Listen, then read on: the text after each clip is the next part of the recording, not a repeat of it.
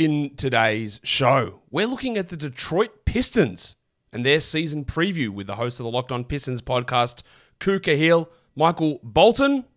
Thanks, Josh. It's Michael Bolton here, and it's time for another episode of the Locked On Fantasy Basketball Podcast. Let's get to it. Let's get to it, indeed. You are Locked On Fantasy Basketball, your daily fantasy basketball podcast, part of the Locked On Podcast Network.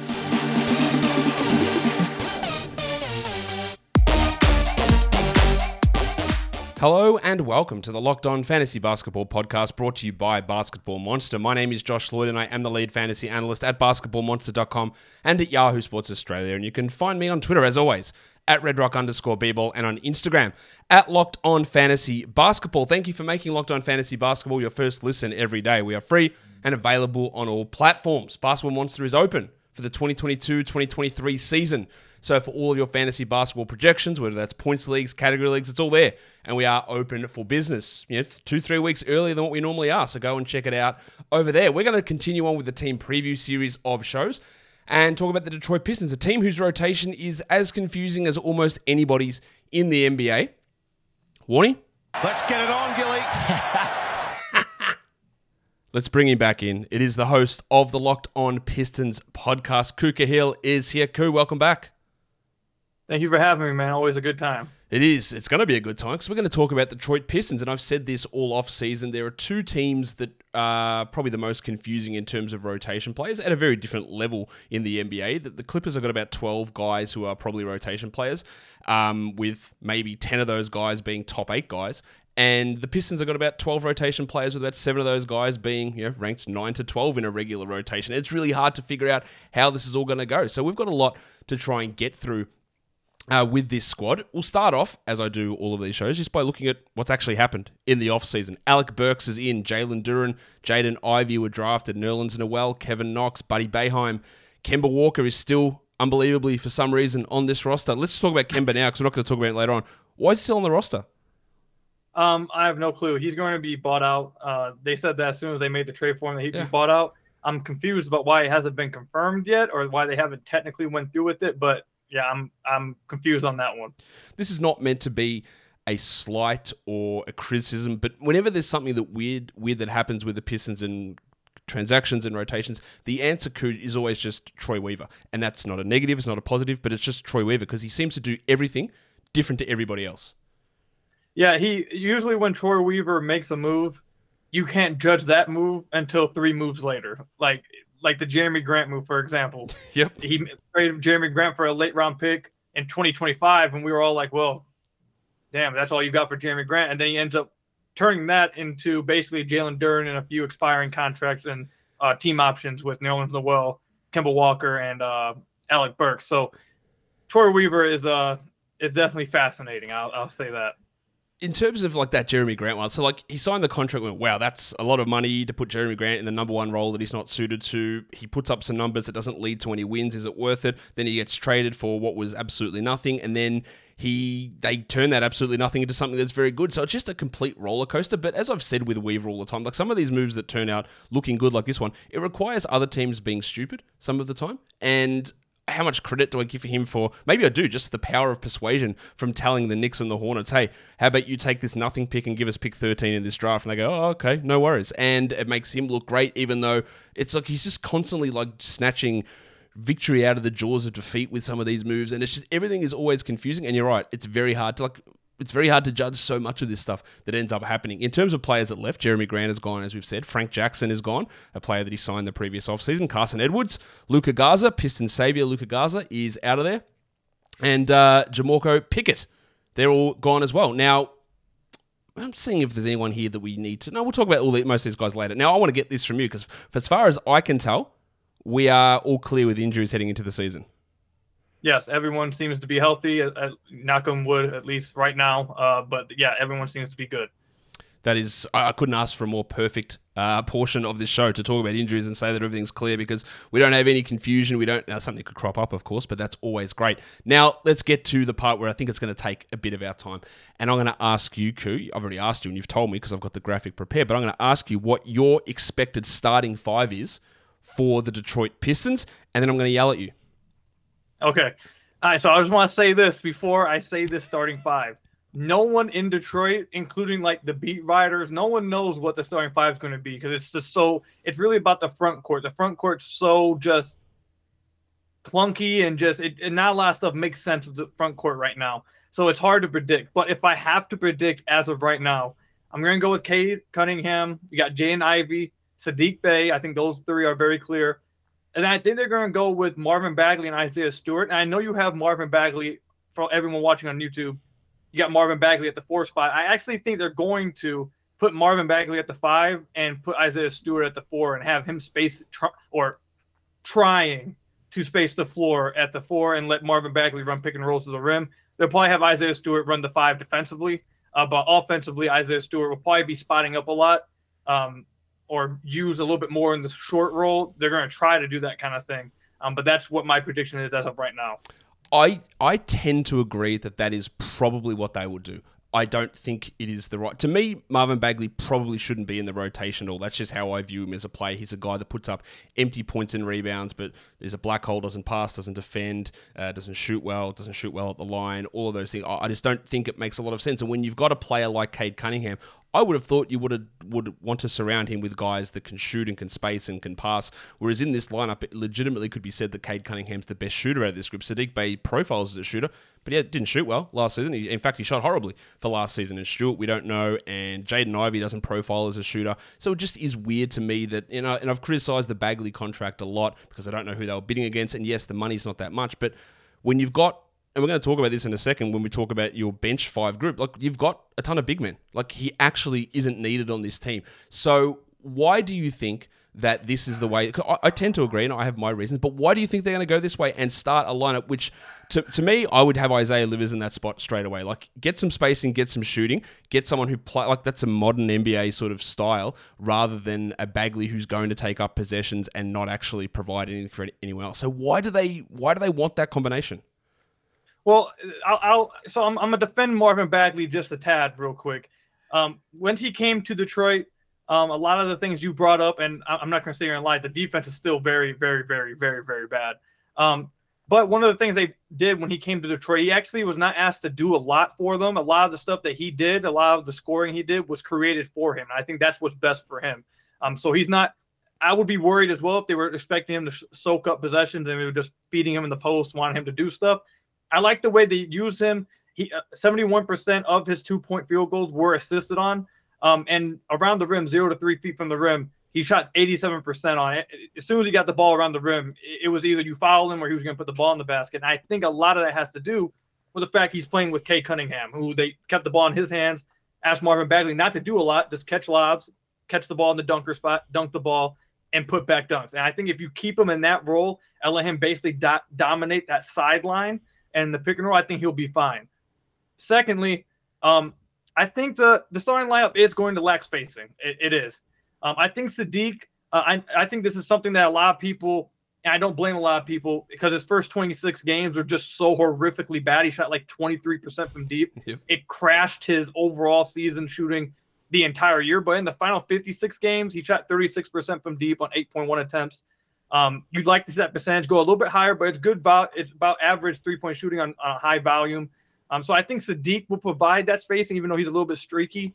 But outside of that, you're, you're completely correct. It's basically Saddiq spacing the floor, and I guess you're hoping Jaden Ivey improves or not improves, but brings a three point shot to the NBA. And they're definitely, and this is 100% the biggest thing they're absolutely banking on Isaiah Stewart becoming a stretch four. Like they're it's 100% a thing they're banking on. They've talked about it all off season. Uh, we saw a lot of it in the summer league. They think that he's going to be able to shoot threes, and if he doesn't, if he isn't able to shoot threes, it, it'll be tough.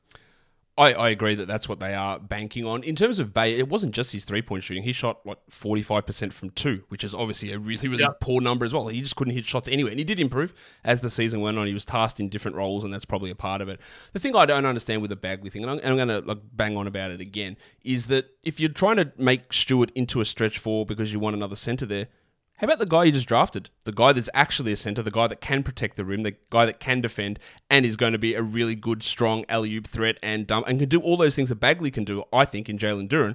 but he can also defend. And when we talk about your rotation, like he, with all the big men they've got on this team, he might not even play for big chunks of this season. In fact, we'll, we'll, go straight to that, your rotation group. You've got Killian Hayes, Alec Burks, who I agree, they'll be in that rotation. You've got Isaiah Livers, Kelly Olynyk, Nerlens Noel. Now, Noel we can't rely upon to get hurt, but this is the thing that I talk about this team. Cory Joseph isn't in this group, and we know how much Dwane Casey loves him.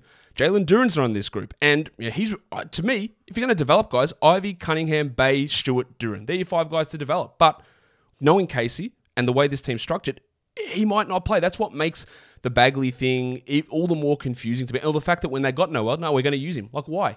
Why are we doing this when, okay, maybe he functions in the G League, but I think Jalen Duren can at least play backup minutes straight away. Well, I, I'll say this: it definitely was when they made the the the draft pick of Jalen Duren. We were all very excited in Detroit, but yep. also we did pose the same question that you brought. Okay, what does this mean for Bagley now? Because the front court does start to get a little clunky. Um, I think the answer to that would be they don't. I, I, don't think they have complete confidence that he's going to be ready to play immediately, and that's Duren to be able to play immediately. And Dwane Casey and Troy Weaver have kind of talked a lot about how they want this G League, um, their G League team, to not be viewed as like a bad thing. They want that to be viewed, and they want to develop that as like a a, a big part of their development, a big part of their team building moving forward, where guys don't feel bad about being down there. Now that's a whole bunch of BS for, for a lot of people. it might be even you. a lot of BS. It, it, might just be a lot of BS to be honest. But I think what it shows is that they probably don't think Duren's ready to play immediately.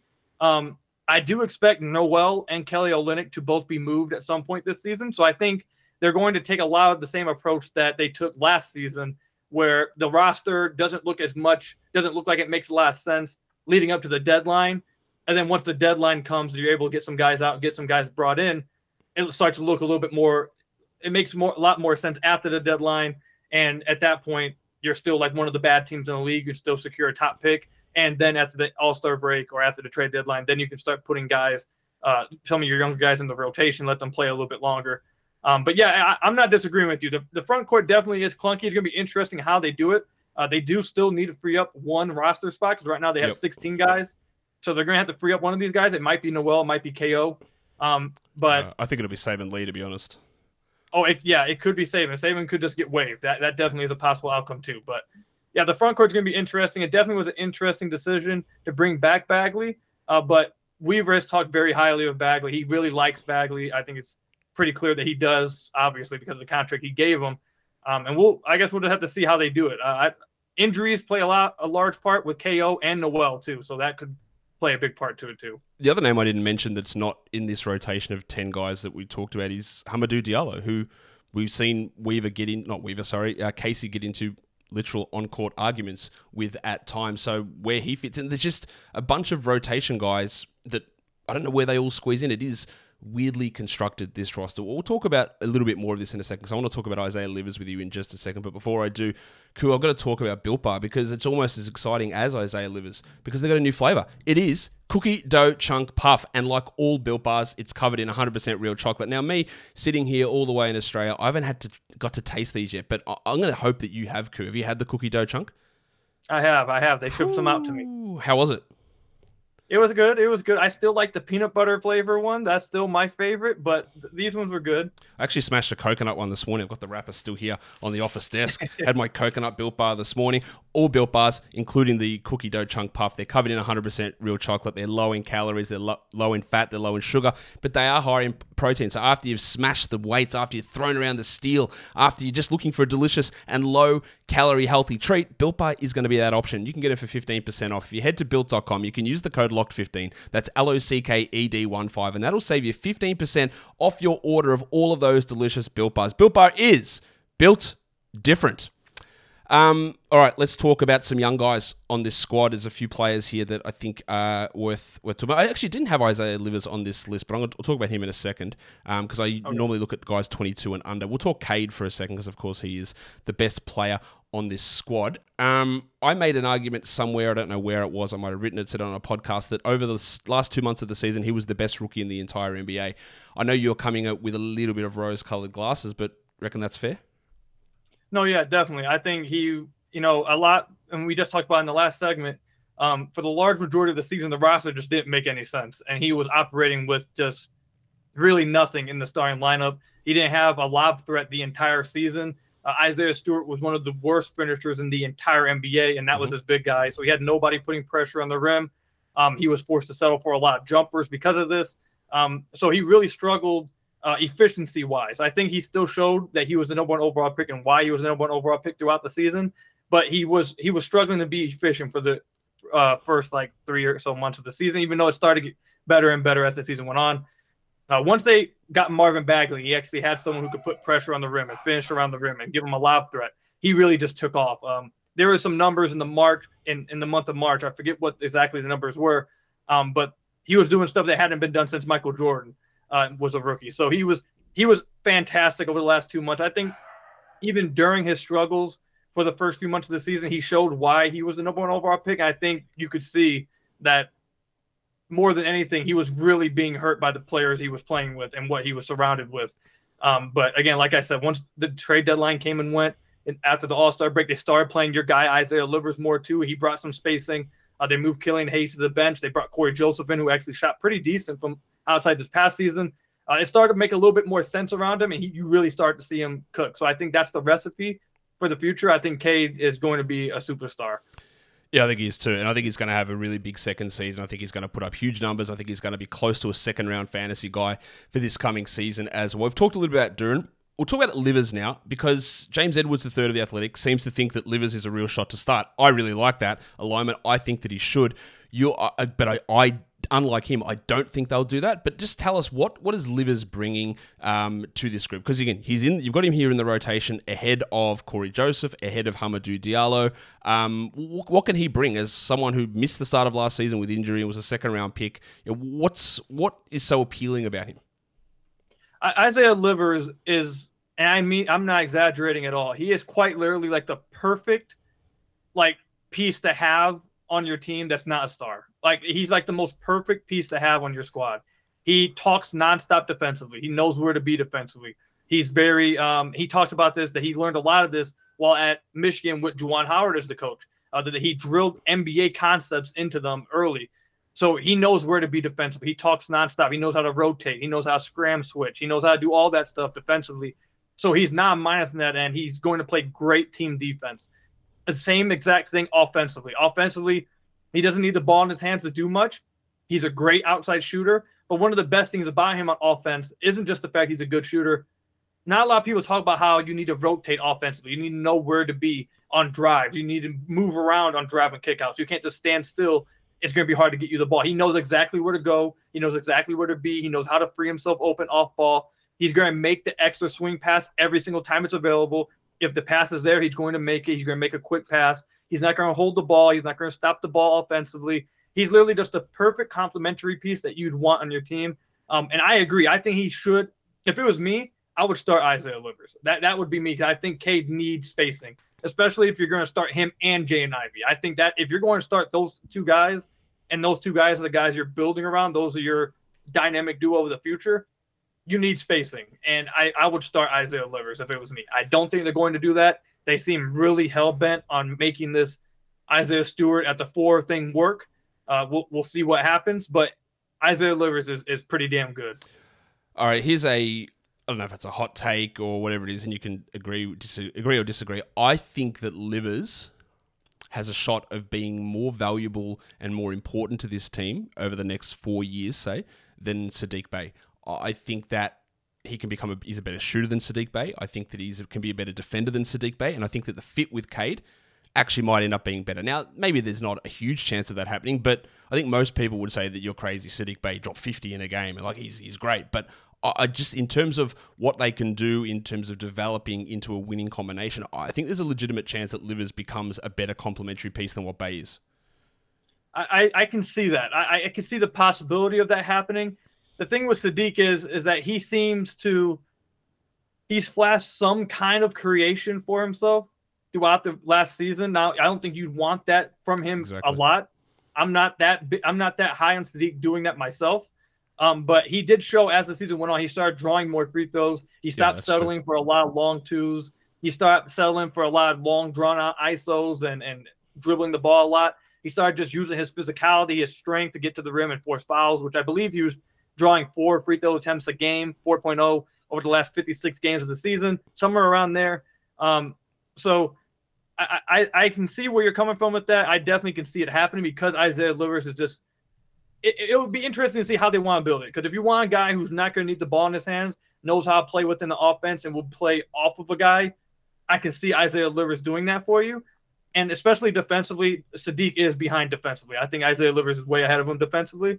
So I can see that happening. Although Saddiq, I think the problem with Saddiq and something that's probably just going to be him the rest of his career he's just going to be really streaky. Like I think he's just yeah. going to be a streaky guy. He, he's going to have hot streaks where he's going to go crazy, and then he'll have hot or cold streaks where he he can't hit anything. I think that's just probably what the player he's going to be. Um, he needs to make it more consistent, more consistently good than bad. But I think that's probably the player he's going to be. A lot of Pistons fans absolutely love him. They think he's going to be a superstar. I, I don't think that. Um, but I think he'll probably be a good starter for the, in the NBA for probably ten plus years. That's that's what I think of him. Yeah, they definitely do have uh, some pretty high opinions of it. I, am with you. I think he can be solid, but I'm not convinced that there is this superstar upside with Saddiq Bey. Um, is the coach and the GM aligned, do you think? Because Casey has a reputation of being hard on rookies and trying to eke out every single win that he can with veterans over the development of rookies and you know the the chopping and changing with Killian Hayes over his first two seasons with Cory Joseph getting minutes and you they you brought Rodney McGruder in for minutes and just guys sort of moving all over. Isaiah Stewart's minutes reduced last season in his second year after a promising rookie campaign. He didn't really take that step forward. Um, yeah, the coach looking at these guys who aren't necessarily providing the spacing uh, around Cade with yeah, bringing Bagley back. Are they aligned in, in what they're trying to do, do you think, for this season? I think they are. I think I think what's going on here is now listen, I, I'm not I'm not the biggest fan of Dwane Casey. I think Dwane Casey is exceptional at at making people grown men, like helping yep. young kids Agree. become grown men.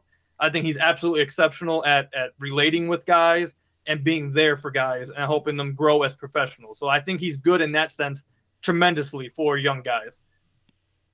As far as X and O's, I, I really disagree with a lot of things he does. Um, his rotation, I don't think he's very creative at all with his rotation. But I think the plan here with the coach and, and the GM and it's talked about a little bit in the Pistons community. I think that Dwane Casey will maybe coach this season, and then after this season, either after this season or next, he'll retire, basically move up into a front office position with the Pistons, and that Jerome Allen, who's on the Pistons bench right now, who was one of the biggest sought after guys before he came to Detroit when he was assistant for Boston. I think Jerome Allen will then take over for Dwane Casey when he eventually moves on to the front office. So I think that's the plan. I think they understand that what the plan is for this season. Dwane Casey is basically there to help these guys because the Pistons have like, I think it's like eight or nine guys under the age of 23, 23 and under around there. Yeah, they're very young. So I think he's, yeah, so I think he's great for guys, again, for them to help help them grow up, help them actually become adults. Because again, a lot of these guys were just in high school like a year ago, two years ago. So he's going to help them become adults. I think he's fantastic with that. How to be professionals, how to work hard in the NBA, all of that stuff. And I think that's what they need right now. So I think when it's time to take that next step, I think they both have an understanding that he'll move up into the front office and then someone else will take over moving forward. How do you see Jaden Ivey working off the ball? Because I don't think you want to take the ball out of Cade's hands the majority of the time. There's going to be times when he's not there, and I'm not convinced that Ivey is necessarily that number one A point guard anyway. He's didn't have huge assist numbers at Purdue. He lacks shooting a little bit. He's as much as I love the pick and getting him at five, I think there's real value there is I think it might be a little bit clunky early on with Cade as he tries to work into a role as more of an off-ball guy. Can you see how that can develop?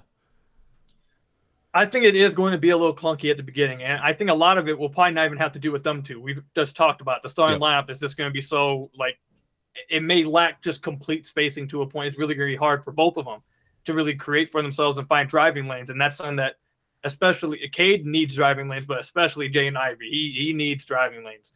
So I think that may hurt them. Um, I actually don't have too much concerns about Jaden Ivey working off ball. I think he played a lot off ball, honestly, at, at, at Purdue, if I'm correct. If I'm remembering which college he went to. Yeah, Purdue. Um, yeah, so I think he played off ball a ton there. Um, I think he'd be okay playing off the advantages. I think that's where he'll be his best when Cade's able to create an advantage for him. He can attack the uh, a recovering defense, a reacting defense. I actually have a lot of questions for him on ball. I'm thinking it's okay that they're not going to have the ball in his hands. At, least I'm assuming a lot at the beginning. because I think he really struggles in the in between area. He doesn't really have great decision making. I think in in the in between area, it's either a straight line to the basket. I'm going to try to dunk on you. I'm going to draw a foul, which he did draw a lot of fouls in college. So I think that will be extremely valuable. But I think he, his decision making with the ball in his hands and expecting him to run the show, um, I don't think that's what he can he he should be doing. So I think he can work off ball with Cade if they have adequate spacing. So I think it really comes back to that. I think he if they have adequate spacing, he'll really love playing off of Cade Cunningham. I think Cade's going to get him a lot of advantages catching the ball and attacking guys, um, closing out at him, or got or defenses overall reacting, help side defense reacting late, all that kind of stuff where he can really just use this athleticism to just out athlete guys and just get to the rim. Um, and you saw a little bit of that in summer league too, because he's so athletic that he's going to draw fouls. Guys are, he's going to beat them to the spot first, and they're either going to follow him by trying to get there, or two, they're just going to let him go by. He'll probably get a lot of layups. So I think he'll do fine there. I have a lot of questions though for him on ball. Who do you think is a breakout candidate on this team? Killian Hayes.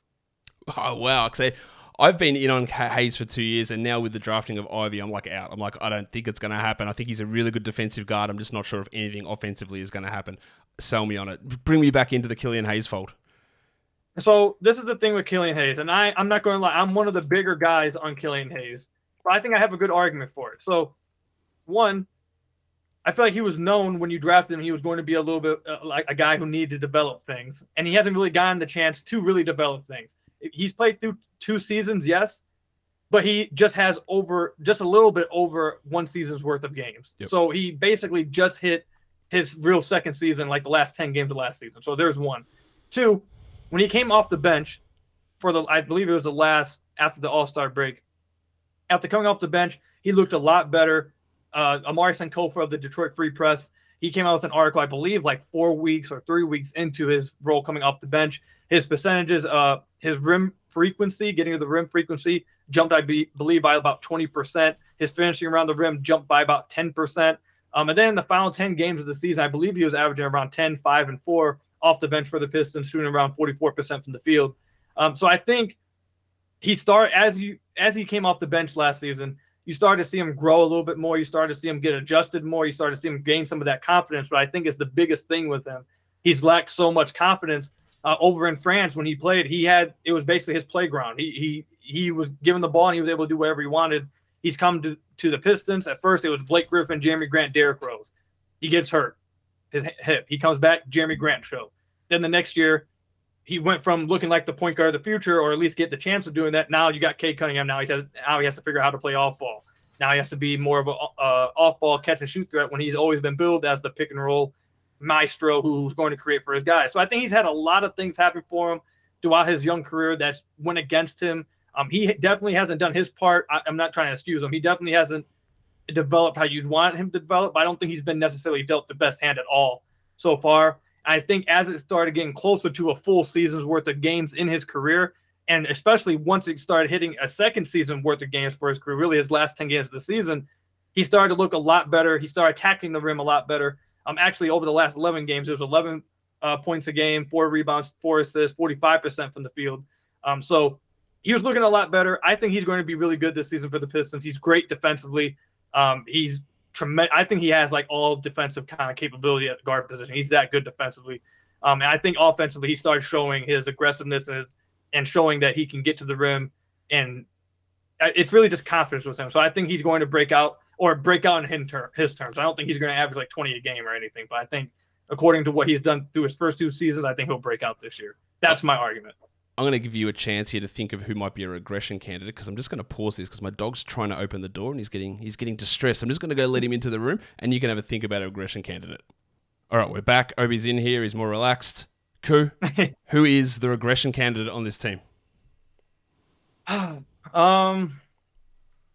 God, that's a that's a that's a sad question. Um, it's not it's not going to be Cade. Obviously, I don't think Cade's no. going to regress at all. I think it might be the guy you hate the most. I think it might be Marvin Bagley. I think Marvin Bagley is the biggest candidate to regress. Either it's either him or I think it has to. I mean, the Pistons are returning a lot of young guys going to like their second, third season, yeah. so it's hard to really pick that. But I think the two guys is either Marvin Bagley or Isaiah Stewart. And I guess I'll I'll go with Isaiah Stewart actually over Marvin Bagley because I think they're going to keep Marvin Bagley in that same role he was the final, whatever how many games he played with the Pistons after the All Star break. And if he stays in that role, I actually think he can achieve in that. I think he'll have to get better defensively to really be able to play in the playoffs. I don't think the Pistons are concerned about playing in the playoffs for like the next two years. So I think he's going to be fine. I think Marvin Bagley is going to catch a lot of dunks. He's going to catch a lot of alley oops. He's going to put in a lot of putbacks. He's going to the, sit in the dunker spot, and anytime he gets within zero to three feet, he's going to finish the basketball. So I think he's going to be fine right there. Isaiah Stewart is the one that's being asked to now do something that he's not. We haven't seen him do through two years. They're talking about him being a stretch four. They think through four seasons or two seasons that all of a sudden he's going to be able to be more of a finesse player on the perimeter. I have very, very, very real concerns about that actually being able to happen. He's not very good in the DHO. I think if you're going to play the four, especially in Casey's offense, you need to be able to run DHOs. He's not very good at that. Um, he struggled with screening throughout his career. He started to look a little bit better at it last year, but he's not very good at, on screens. Um, and the thing with Isaiah Stewart, it's like it's tough because a lot of his value comes from offensive rebounds, but he's awful at putting back offensive rebounds. Like he was one of the worst. I think he was in like the 14th percentile last year in putbacks. Like it, it, it was bad. So he's really good at getting offensive rebounds, but you can't capitalize on them. So then they're like, okay, well, you can't really do nothing for us there. Let's pull you away from the basket. All right, well, if you're pulling him away from the basket, now you're taking away what his biggest asset is, which is getting offensive rebounds. So it's like, how, how is he really going to contribute offensively unless he's shooting close to 40% from deep, which I just don't think he's going to do. So I think because he's being asked to do a different role and we're going to see him shoot a lot of threes, it seems like this year, I also don't have a big belief in him being able to pass the ball um, again in like DHOs or high post work or dribbling around the perimeter, hitting back doors or anything like that. I don't have big belief in him being able to do that. If he does, great. We'd love it. Um, but we haven't seen him do any of that really. So I, I think simply because of that, um, because he struggles so much putting the ball in the basket around the rim, that they're find they're trying to find somewhere for him to fit offensively. That that may be a reason why he regresses. I don't think he'll regress defensively. Defensively, he's fine. He's really good. Uh, but offensively, I think he might even take a step back from where he was last year. Is this team better than last season? No. You're, you're trying to get you're trying to get me ousted from the business community here. You're, you're, you're, trying to get everybody coming after me. Um, I think it would be. I'm gonna say I think it would be slightly crazy to say they are. I think it would be slightly lunacy if you said they were better, simply because they got rid of what who probably was objectively. Now he may not have been best for their rebuild or what was best for their young guys, but objectively probably their best player for the majority of last season while Cade was struggling and Jerami Grant. Uh, there's a little bit of a toss up between him and Cade, but you give it to him. You bring in more young guys, 19, 18, 20 year olds. They're not going to be good defensively because young guys usually are not good defensively, especially rookies. Rookies usually suck defensively. So you have that. You have a team. The Pistons were one of the historically worst shooting teams in NBA history last year. Like across all shooting numbers, they were just one of the worst teams, not just last year, but historically. They didn't really address that. And in fact, you could argue they made it worse by trying to start the Isaiah Stewart Marvin Bagley duo. Um, and then if they don't want to play KO and they want to find a way to play Jalen Duren, that could make it even worse. So they got rid of what could have been their best player last year, even though you could say Cade. Their spacing may have gotten worse. They're banking a ton on internal development. Now, if that happens, I, I agree with them doing that because I think they should go another year of development then they should go another year of trying to get a high pick next year. And if guys do develop that, great, you get another pick and guys develop. So I agree with the, the way they went about it. I think they should have punted till next offseason. So I'm not criticizing the route they're taking.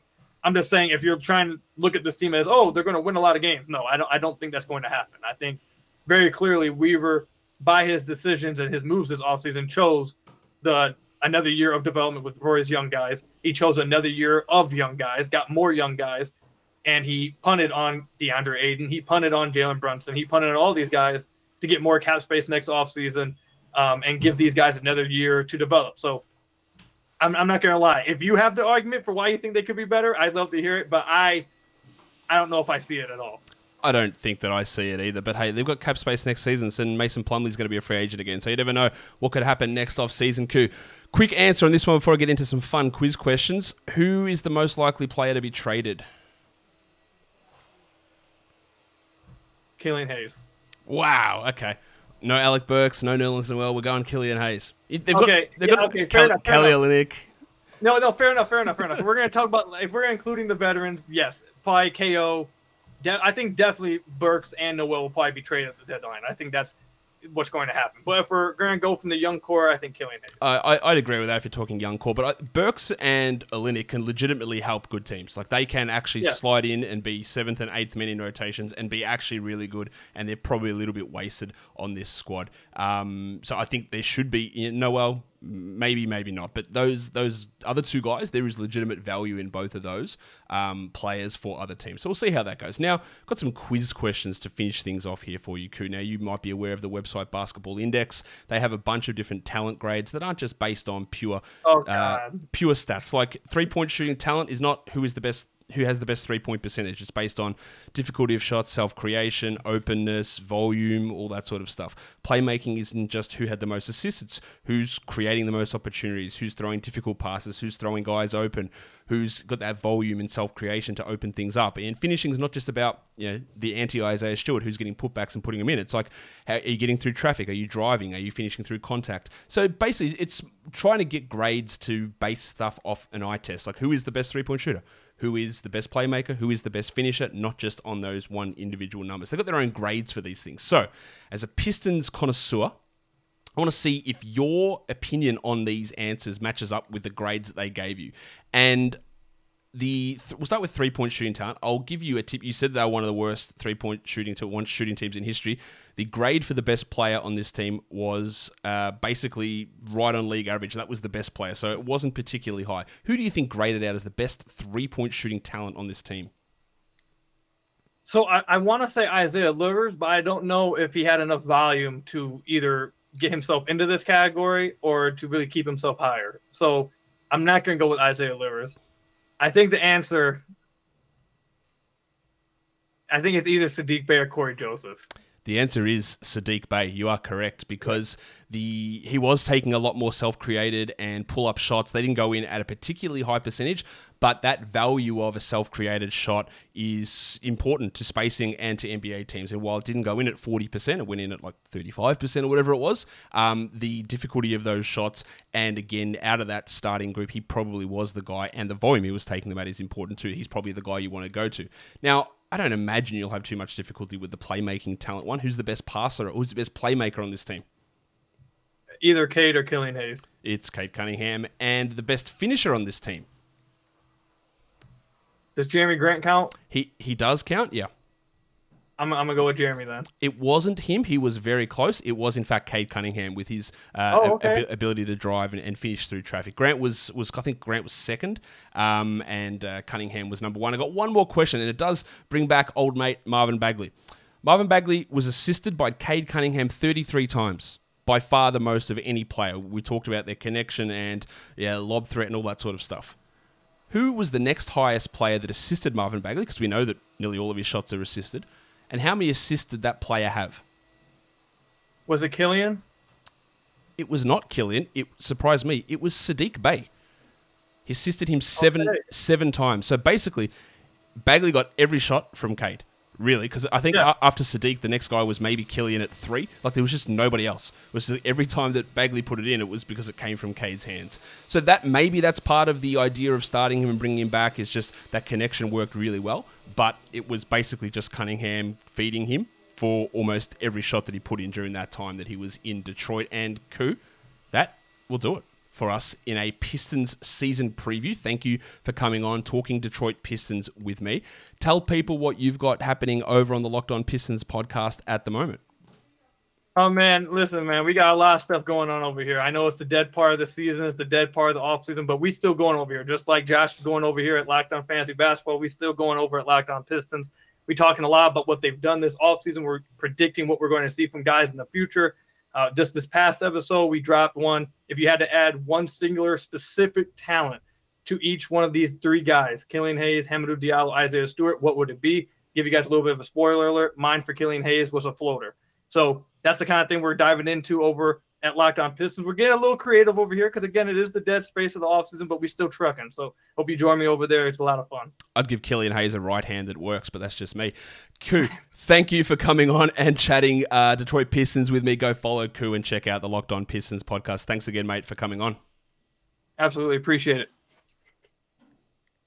And that'll do it for me today. Don't forget to follow this podcast on Apple Podcasts, Google Podcasts, Stitcher, Spotify, and on the Odyssey app. If you are here on YouTube, you know what to do. Thumb it up and leave your comments down below. Guys, we are done here. Thank you so much for listening, everyone. See ya.